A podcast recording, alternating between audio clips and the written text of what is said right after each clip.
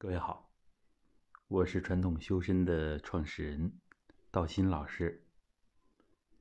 今天我们来讨论一个话题，就是关于营养、关于饮食，我们是不是一定要完全照搬西方？西方的营养学目前在国内影响很大。那么西方人的饮食习惯，其实我们按照常理来说，有跟我们东方人相通的地方，还有很多水土不服的地方。比如说，我给大家分享一个例子。刚刚有一位传统修身的学员跟我们反馈，他说：“老师，咱们传统修身传播的这些。”正能量传播这些好的养生方法，非常的好。但是呢，我在国外读书的儿子不接受。他本身呢有比较严重的牛皮癣，啊，原因是什么呢？就是他出国之后啊，跟着其他同学一起啊，长期喝冰水，这样呢。导致了皮肤病，可是他自己不认可我们传统的啊这些养生的观点。确实呢，受过高等教育的这样的年轻人，尤其是在西方啊，他们不容易接受我们中国传统文化，包括饮食文化，包括传统的医学、传统的功法。传统功法呢，他们是更不接受的。那么他自己就要饱受这个皮肤病的折磨，我们也是暂时没有办法啊，只能是他的母亲自己有更大的变化之后，有可能会影响到孩子。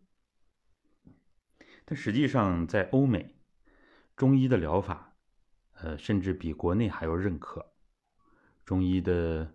针灸、推拿、按摩，就比如在奥运的赛场上，我们经常能看到西方运动员，尤其是游泳运动员身上的火罐拔火罐的这个印儿，是吧？这个印记说明他们在这个水在寒湿这样的环境当中时间久了，体内难免有寒湿啊，所以要用我们东方的方法。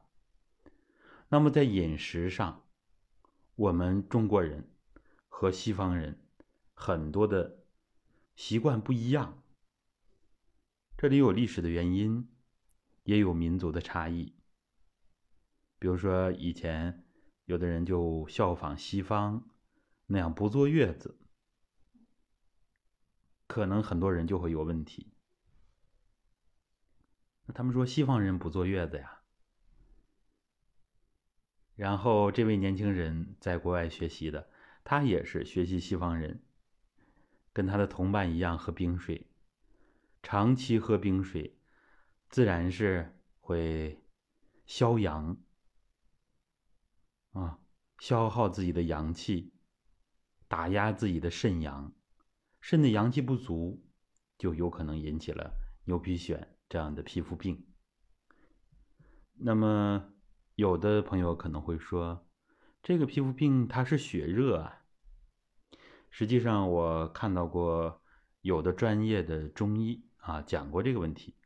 他说，血热呢是表面的现象，啊，很可能它是肾阳不足，啊，肾和肺的宣泄功能受到了障碍，所以才在皮肤上形成了问题。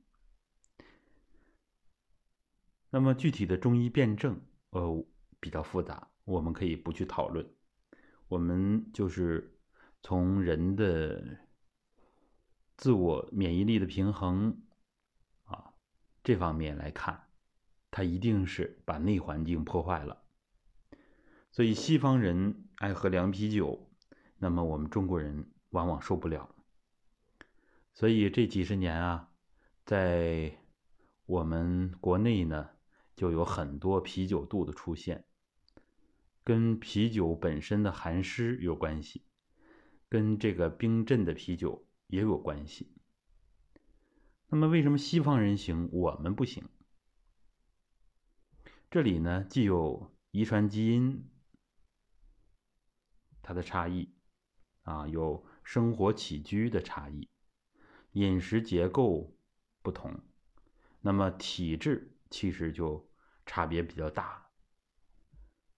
啊，东方人和西方人的意识状态区别也很大，性格呀，啊，各个方面，西方人呢就偏外放，是吧？偏开朗。那么东方人呢偏内敛，啊，偏保守一点。所以啊，西方人他本身性格就属阳，所以他加上饮食啊，呃，热性的食物多。所以它可以用一些冰的、凉的食物啊，包括水来中和。那么我们东方人本身性格内敛，这就属阴，然后还用这么多寒凉的东西，所以呢，它就会破坏啊，影响这样的一个内环境的平衡。今天这个话题呢，就简单的跟大家聊到这儿啊，就是西方的营养学很有道理。但是呢，一些具体问题我们要具体分析，不能完全照搬。好，我们今天就分享到这儿。